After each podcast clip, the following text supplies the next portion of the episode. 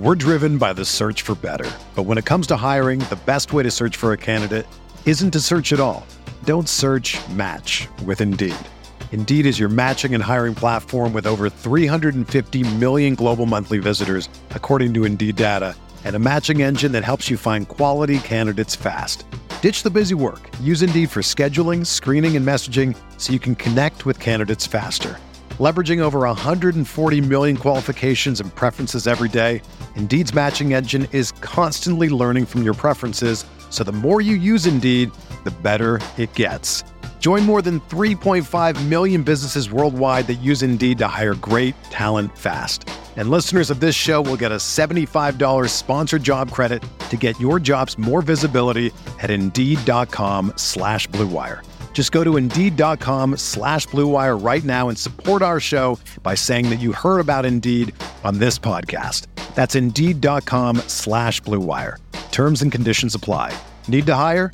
You need Indeed. What do you think about the Laker team now? You follow the box scores of the games every day? Just the Lakers. You're kidding. That is really a compliment. I was pleased to see you smile at the top of our show, because once the game starts, you have a game face. You don't smile much out there. I don't think you have to do things for money anymore. Correct. What's up, Laker fans? Welcome to the Laker Film Room podcast, brought to you by the Blue Wire Podcast Network. I'm Pete, joined by Darius, and today we start the second half of the Lakers season. But we're going to start on the pod here with a more specific topic, and the reason for it is that it branches out into a bunch of other ones that I think are really important for this team.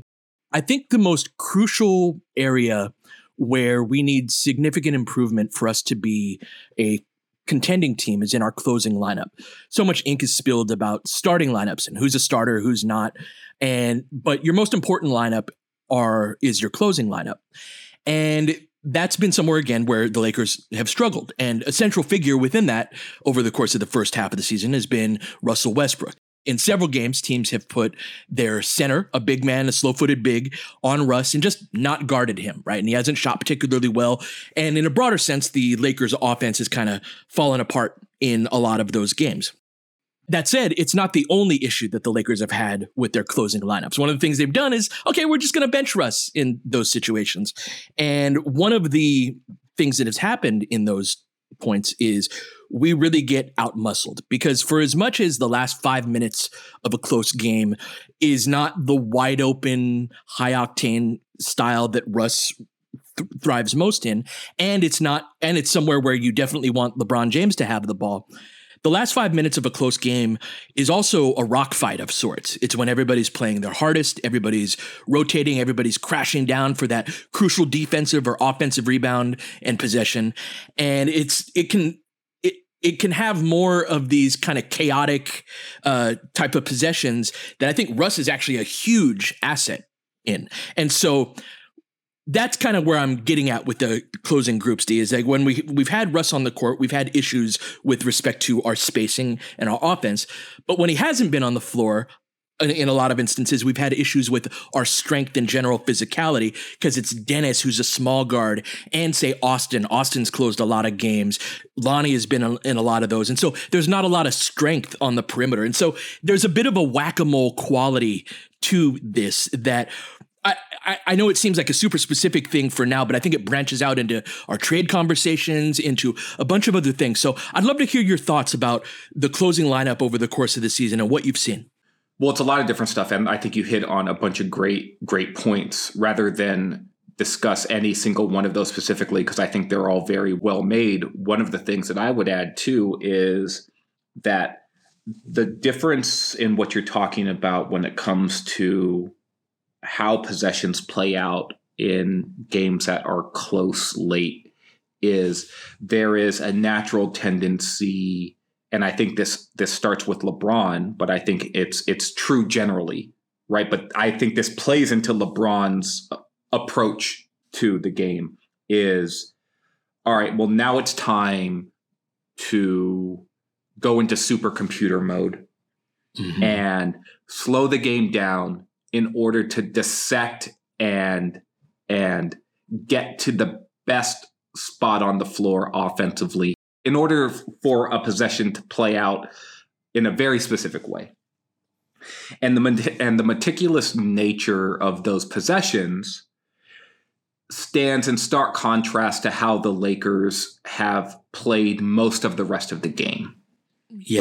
Right? And so I'll talk about this later when we get into the Mavs game a little bit, where I think pace is going to be super important in this specific matchup. But the Lakers are second in the league in pace, right? And that's so they hunt transition opportunities all of the time. But even when they're not hunting transition opportunities, this was true even when the Lakers were featuring AD a lot in the post.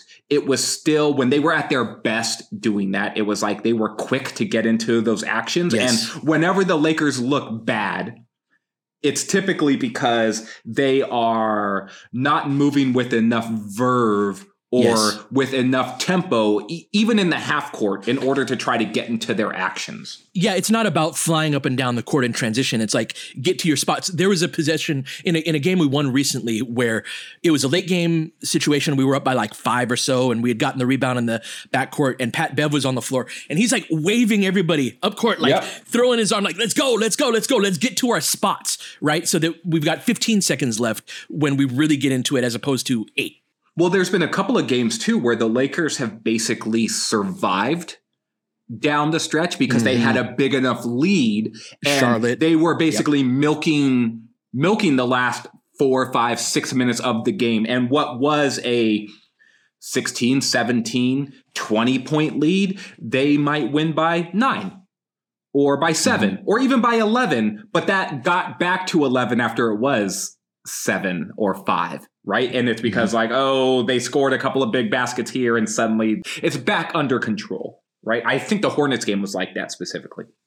When you talk about these late game possessions, I think one of the things that is super interesting to me is how do the Lakers balance the sort of Harvey Dent quality, the two-face quality of their team?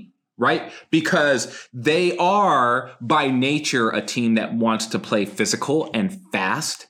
And Darwin has talked about this. Like, that's our identity. That's Lakers basketball. But that is on the opposite end of the spectrum, typically, of what crunch time basketball looks that's like. Right. And so for all the points that you made, which I think are super well made about the specifics of physicality and perimeter force and the ability to like defend up and get key rebounds and all of these things that I think are the nuts and bolts of how possessions play out. I'm zooming back out to this idea of, well, in a really basic way, the Lakers don't have a crunch time identity because that's right. It's so opposite of what their normal game identity yes. looks like. And I'm interested to hear what your thoughts are about that general idea. Bro, I'm so glad you put it that way, because that is such an underlying reason for why I was like, I really want to talk to Darius about this in the first place. Exactly that point, that idea that crunch time identity, that we don't have it, and that basically we're choosing between the lesser of two evils on particular games. And one of the places that my mind goes is we've been talking yesterday, for example, about that shooter who can stay on the floor defensively. And I think about other teams that have one guy on the floor that teams defend similarly to Russell Westbrook, meaning that that's the guy that late in games you're like, fine, shoot the wide open 15-footer, 18-footer, wide open 3. That's fine. You take that. And I think of the Warriors and with Draymond Green in particular. How do they survive that? How do they still flourish in those possessions, right? Draymond's a great passer, just as Russ is. But the way that they do that is it flows into handoffs with a legit shooter. So teams have sagged off of Draymond for a decade now.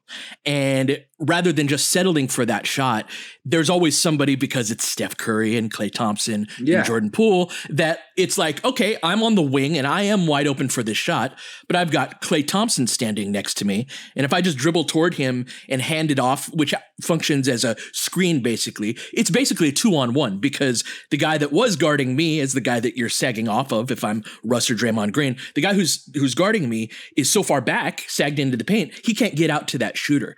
And so because if we're closing with LeBron at the 4 and AD at the 5, which is, I think, what we should be doing, and I think that informs like who we should be pursuing in trades too, right? Like that idea, one of the things we've talked about is the idea of a defensive 5 that stretches the floor, which would be great, right? I'd say we get like part of that with TB, but not the defensive part to as much of a degree, although he does rebound.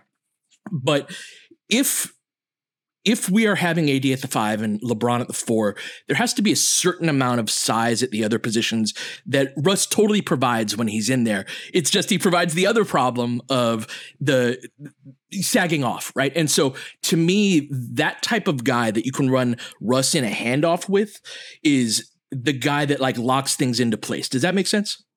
It does make sense, 100%.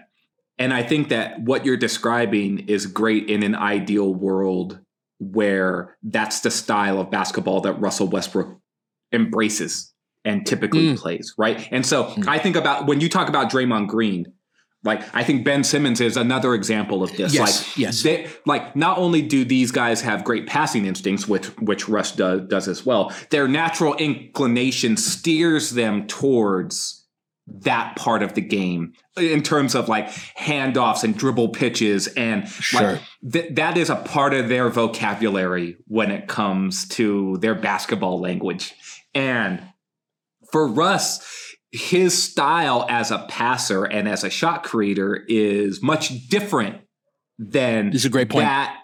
than that sort of setup. Right? Like we talked about for the better part of 2 seasons now, like that Russ does not set a lot of screens. He is not on the other end of that action as much. He is typically the creator with the ball. And I think his natural instinct is because like, look, for all the talk of comparison to Draymond Green or a Ben Simmons, Russell Westbrook, I haven't looked at his career point totals, but I would imagine he's close to 20,000 points in his career, right? He's a 25-point per game guy over the course of his career, totally. And so his instinct then isn't like, oh, well, I average 8 points a game, let me dribble pitch. It's I've averaged 30 points a game. Mm-hmm. At different times during my NBA career. You're leaving me open. Watch I'm going to take the shot. Like, watch this, right? Yeah. And so there's a mentality thing that I don't know if Russ will ever get to the point where his natural instinct is, well, like, let's do this. Now, that doesn't mean you can't run those actions or build that type of stuff into what your playbook is, right? What I will say, though, is that in counter to that counter idea, which, right, and so I'm arguing with myself here because I love to talk, is that the natural shape of the Lakers offense in general isn't just like, oh, well, let's do this one thing for Russ and Russ to do this. It's like it's still built around this idea of let's get the ball to your superstar player who is a shot creator, right? And so Russ falls into that idea as well. He is one of those quote unquote superstar players who is a shot creator. And the same things that the Lakers are doing with LeBron and with Anthony Davis, if they're going to ask Russ to do that, the shape of the offense needs to change a little bit where it's also LeBron and AD who are involved in those same sorts of actions because those things will work too. And so basically, I don't want this to be a Russell Westbrook solution as much as I want this to be a solution for the entire team where this works for AD and LeBron as well. Likewise, and one of the places where we've, I think, really bridged that well over the other parts of the game is when Russ is on the court, he's the point guard. That's been something that has been way more established this year than last year. If it's Russ and LeBron out there, LeBron is his role man. LeBron is setting screens, operating way more off the ball, getting post seals, things like that. And Russ is doing what Russ does as a point guard. And so that is a great point in terms of like if Russ is going to be on the floor, then you probably still have to play into that in the last 5 minutes of a close game. That said, I'm not saying that Russ has to be on the floor in those situations. Right. And there have been games where we've taken him off and we have won the game. And so the point that I'm making, though, is that we are not big enough. Russ is the only guard that we have that provides any sense of power and strength. Have you noticed how guards have posted Dennis up? It's not super frequent, but it's frequent enough to where I'm watching it like, yeah, someone in the playoffs is going to do that. We face Memphis or something like Desmond Bane or Dylan Brooks is going to get caught on Dennis or even something, Sacramento. Right? Like they're going to do it with like Fox. His primary matchup is going to be Fox Fox is going to dribble into back downs and try to get to that 8 to 12 foot range where he can shoot a fadeaway that's an easy shot for him. So a lifetime of watching basketball tells me, at least, you can have one guy on the floor like Dennis that's a small, wiry guard. He has to compete. He has to defend. But there's only so much Dennis can do from a strength standpoint. You can have one guy on the floor like that, but you can't have two in crunch time, or you're going to lose a lot of battles like that. And when you look at the rest of our guards, it's Austin, who teams target for his strength. Lonnie, same type of thing. Kendrick Nunn. We don't have another power guard or another perimeter player that provides a certain degree of physicality. If Russ does not close as many games, then we need somebody in at least the three spot that provides that physicality and size and rebounding and can some of the things that Russ does provide there, because none of our guards do.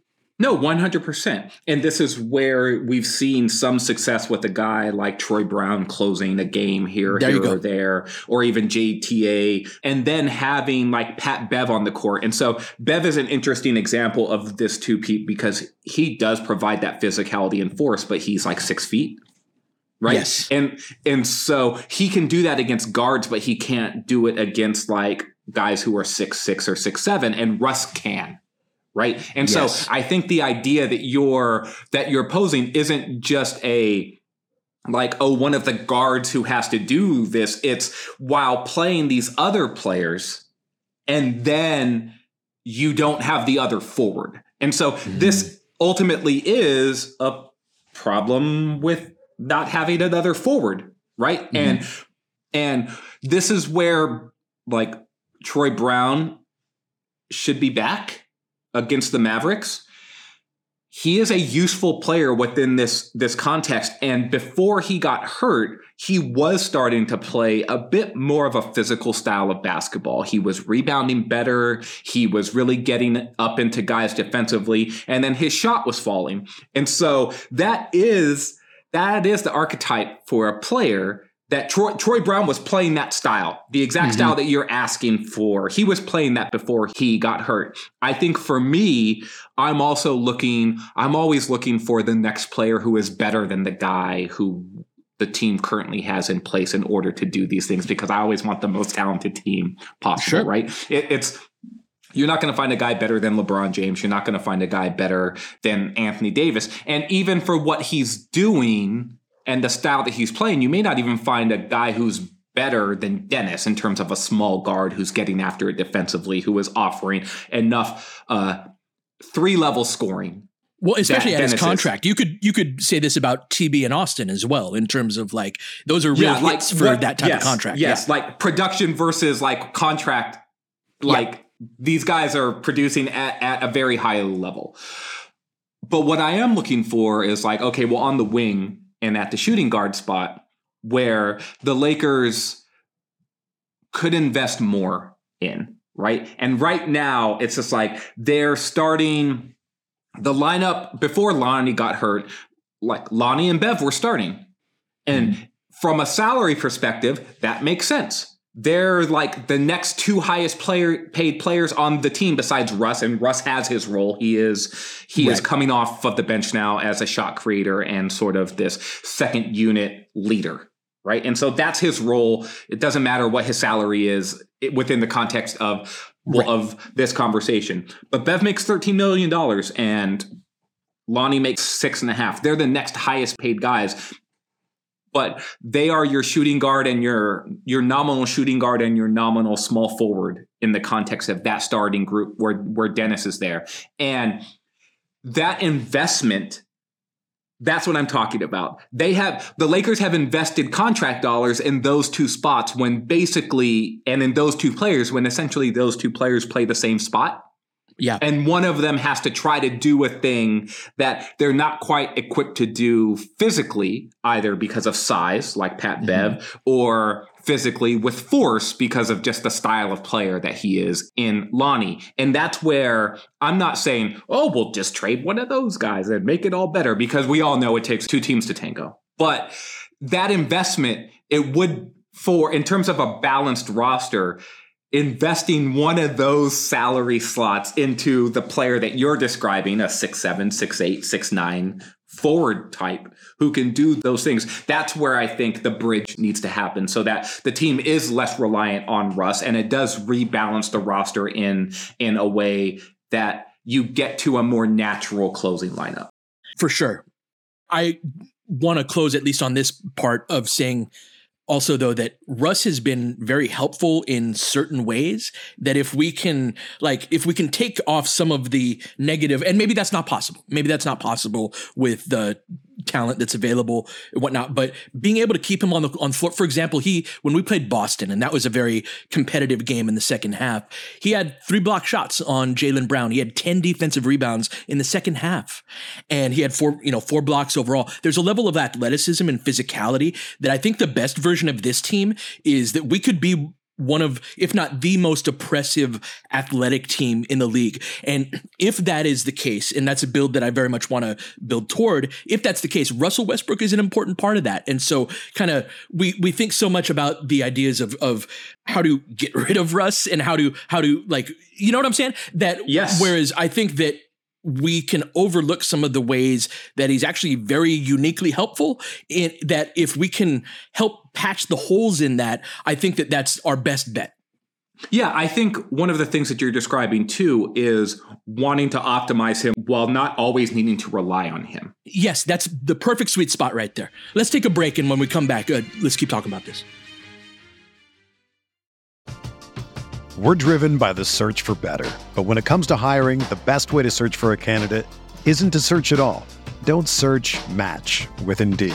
Indeed is your matching and hiring platform with over 350 million global monthly visitors, according to Indeed data, and a matching engine that helps you find quality candidates fast. Ditch the busy work. Use Indeed for scheduling, screening, and messaging so you can connect with candidates faster. Leveraging over 140 million qualifications and preferences every day, Indeed's matching engine is constantly learning from your preferences. So the more you use Indeed, the better it gets. Join more than 3.5 million businesses worldwide that use Indeed to hire great talent fast. And listeners of this show will get a $75 sponsored job credit to get your jobs more visibility at Indeed.com/Blue Wire. Just go to Indeed.com/Blue Wire right now and support our show by saying that you heard about Indeed on this podcast. That's Indeed.com/Blue Wire. Terms and conditions apply. Need to hire? You need Indeed.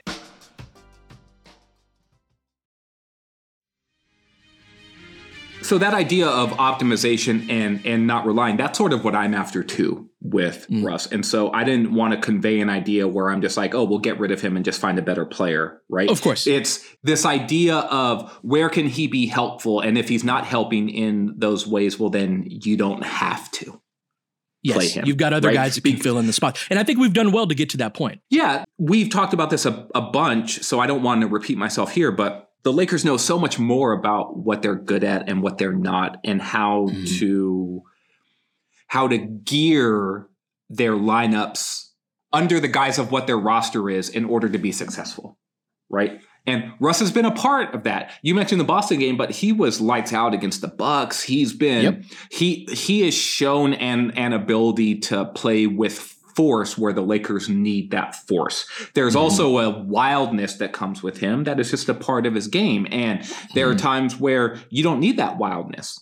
And crunch time is one of those times, right? And that's sort of bringing this conversation full circle. And so mitigating what his weaknesses are while promoting his strengths, that's like the goal with every single player that's on the roster. But one of the issues that the Lakers have had is that their roster is unbalanced in a way where they're not always able to do that.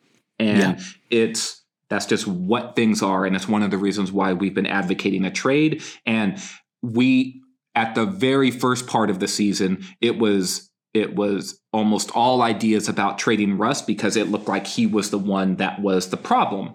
But as he's adjusted and found his path, he's shown to be a part of the solution and a part of the problem. It's also like, from that perspective, it's a 2 to tango situation, in that when you look at the standings around the league, first off, there are a couple of teams that you thought, oh yeah, they're going to be trading this guy that we should totally be interested in. Yeah, well, they're in the playoff hunt, you know, like, are they looking to make a move at all?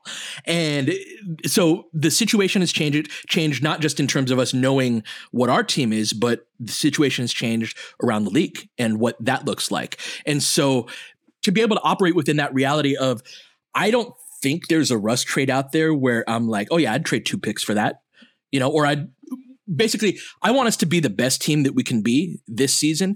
And I'm no longer sure. In fact, I think more than not, relative to what we could get back in a Russ trade, that trading Russ is the path to that.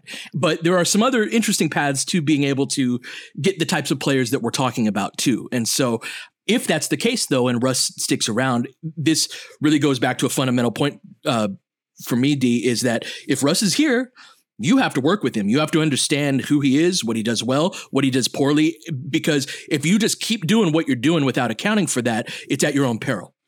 Yeah, and credit to Darwin. He's mostly done that all season. Yes. And so he has found times where it's just like, we've texted in the thread, like, is he going to go back to Russ here? And he hasn't, right? Which wasn't the case at the beginning of the year.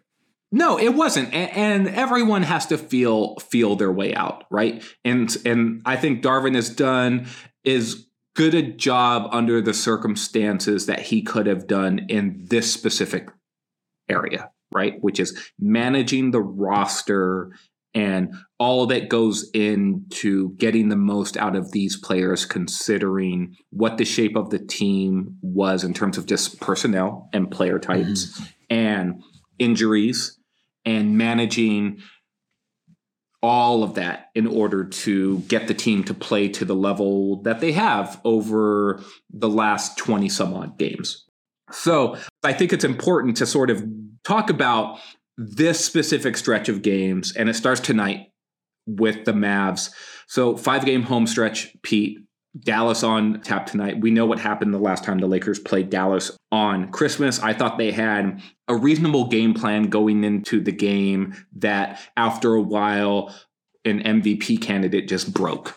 And then his teammates came along for the ride, and then it was an avalanche. And so Luka presents a very specific set of problems that typically does not have a solution per se. So how do you look at that conundrum that the Lakers are in? I think this might be another game where we need to outscore them.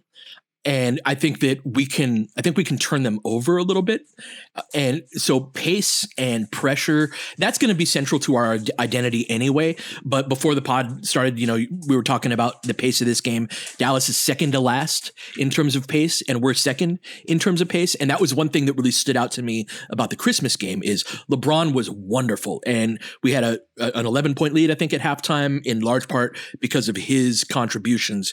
But the bench was really slow, led by Russ, right? And so that's something that, again, to Dallas in particular, you look at their roster, they don't have a ton of athletes. These are a lot of guys that are second-round picks. Bullock, Tim Hardaway Jr., Spencer Dinwiddie, these types of guys, they are in the league because of their skill, not because of their tremendous athletic gifts. And I think that when we've got guys like Russ and TB and Wenyen, JTA, all of these guys that are like energy and motor and all of that, we don't want to get into a half-court game with them. And so in terms of guarding them, I think that was the game where we had the infamous Austin at the 5 lineup, was when we played Dallas on Christmas. We have more personnel available with JTA. Wenyen was not very good in that game, and I'm curious if there's a through line between that and him not being very good against Sacramento. We'll shelve that for another conversation. But these like bigger type of athletes in this game, I don't see obviously not an Austin at the 5 in this game because he's not playing, but that to me is the biggest difference between the game on Christmas and tonight's game is that we're probably going to have bigger lineups out there. And I think that may allow us to switch a little bit more, but then it's Luka and they're going to be tough to guard either way. Yeah, I think that a lot of this game is going to come down to who has more of the key defensive stops over the course of the game, because my sense is like the offenses are going to be fine, right? Like Dallas has Maxi Kleber's out, Dorian Finney-Smith is out, and so you're talking about like the athletes. They're not great athletes, but they are two of their better defensive players, right? Mm-hmm. And with so, good size, yep. Yes, and then Dwight Powell suffered a hip contusion against the Clippers in their last game on Tuesday, so we'll see if he plays. But even if he does play, will he be limited? So it's going to be like a lot more Christian Wood, maybe some JaVale McGee. And so those are two different types of players. But I definitely think the idea that you discussed with pace and tempo is super important. The Lakers do need to find a way to force the tempo of the game, which is pretty difficult when the other team has Luka Doncic. It's just like it's very difficult to do that against a team that has like Nikola Jokic, right? Like these guys have the ball. The other team has the ball too, and they get to control things the way that they control things. And I thought in the first half of the Christmas Day game, the Lakers dictated the terms of engagement by doubling Luka all over the floor. And then Dallas countered that later in the game by sending Luka to the post and like, oh, okay, well, you're going to double from here. Well, that's going to look different than when you're sending these high traps and initiating a scramble that automatically gets the offense sped up a little bit based off of where the traps happen and the nature of the ball movement out of those traps. So I'm super interested to see what the game plan looks like and what adjustments are made, because there could not be a starker contrast, Pete, between what happened in the first half of that game and what happened in the second half. And that typically requires a reexamination of what worked and what didn't, what the counters were to what worked, and what's our appropriate counter to that counter, which never seemed to come as the avalanche of threes just took the Lakers down. One of the broader questions for Darwin with the emergence of Thomas Bryant will be, and he had a great quote. Jovan asked him about the potential big lineup that LeBron was talking about, with LeBron and AD and TB on the floor at the same time. And Darvin spoke enthusiastically about their potential, on that lineup's potential. But one of the main questions they're going to have to answer is TB's defense, and how do you account for that? And one of the ways that you do that with a defender at the 5 spot is to trap with them. This is something that Drummond was a better defender than TB is, but similar size and just like big guy, right? And we would trap with Drummond, and instead of the normal rotation that you might have out of a trap, Drummond's responsibility was to trap the ball, then rotate back to the paint. And it was AD, that complicated AD's rotation, and they barely played together at all, so we didn't see a ton of this. But I remember AD talking about this in a post-game interview, talking about how they simplified the rotations for Drummond, in part just out of a recognition thing. You don't want him making super complicated reads, but also that's a big guy that in the second half of that Dallas game, if you put TB in that Drummond spot, TB is trapping Luka on the right slot, and then his rotation is to the left corner onto Tim Hardaway Jr. And like TB's just not going to get there. It's too long of a distance to ask a guy of that size to cover. And so this is made that sort of like, oh, just rotate back to the paint is made a lot more difficult by not having Anthony Davis. That's one of those situations where it's like, oh, we have this freakish defensive player where this isn't supposed to work. You're not supposed to be able to rotate from here and bother Tim Hardaway's corner 3 off of a trap, but Anthony Davis can. But that's the sort of thing that this stretch in particular, learning how to mask TB's defensive weaknesses to whatever degree we can is important. And how we operate out of our traps, I think, is a central topic in terms of the execution of that. No, it definitely is. But this also just gets back to the idea of sometimes you're just playing a great player, and a great player is going to do great things. And it's just like, for all the masking and all of like on some levels, for all the X's and O's talk that you and I love and we eat up, and we'll go back and forth on a topic for 15 or 20 minutes on like the nuance of whatever. Sometimes it is like, to credit Mark Jackson, like a make or miss league. And it's like, and that's just what it is, right? And all you can do is your best, man. All you can do is make it as hard as possible on them. But the other team has coaches too, like you always say. The other team has great players that are going to hit great shots. But it's, to me, this is also something that is beyond just this game in terms of the further calcification of our identity. No, totally. And that's why I'm looking for the Lakers to lean into the things that I know that they're already good at, while I agree with you in terms of mitigating the things that they're not as good at, but trying to consistently be the best version of themselves rather than always looking at like, well, these are the things that, well, we need to try to do this a little bit better. It's just like, yes, we do. But the things that we know that we do well, let's really, really, really do those things. And that's why. Let's do them a little better. Yeah, let's get better at them and make it unstoppable. Yeah.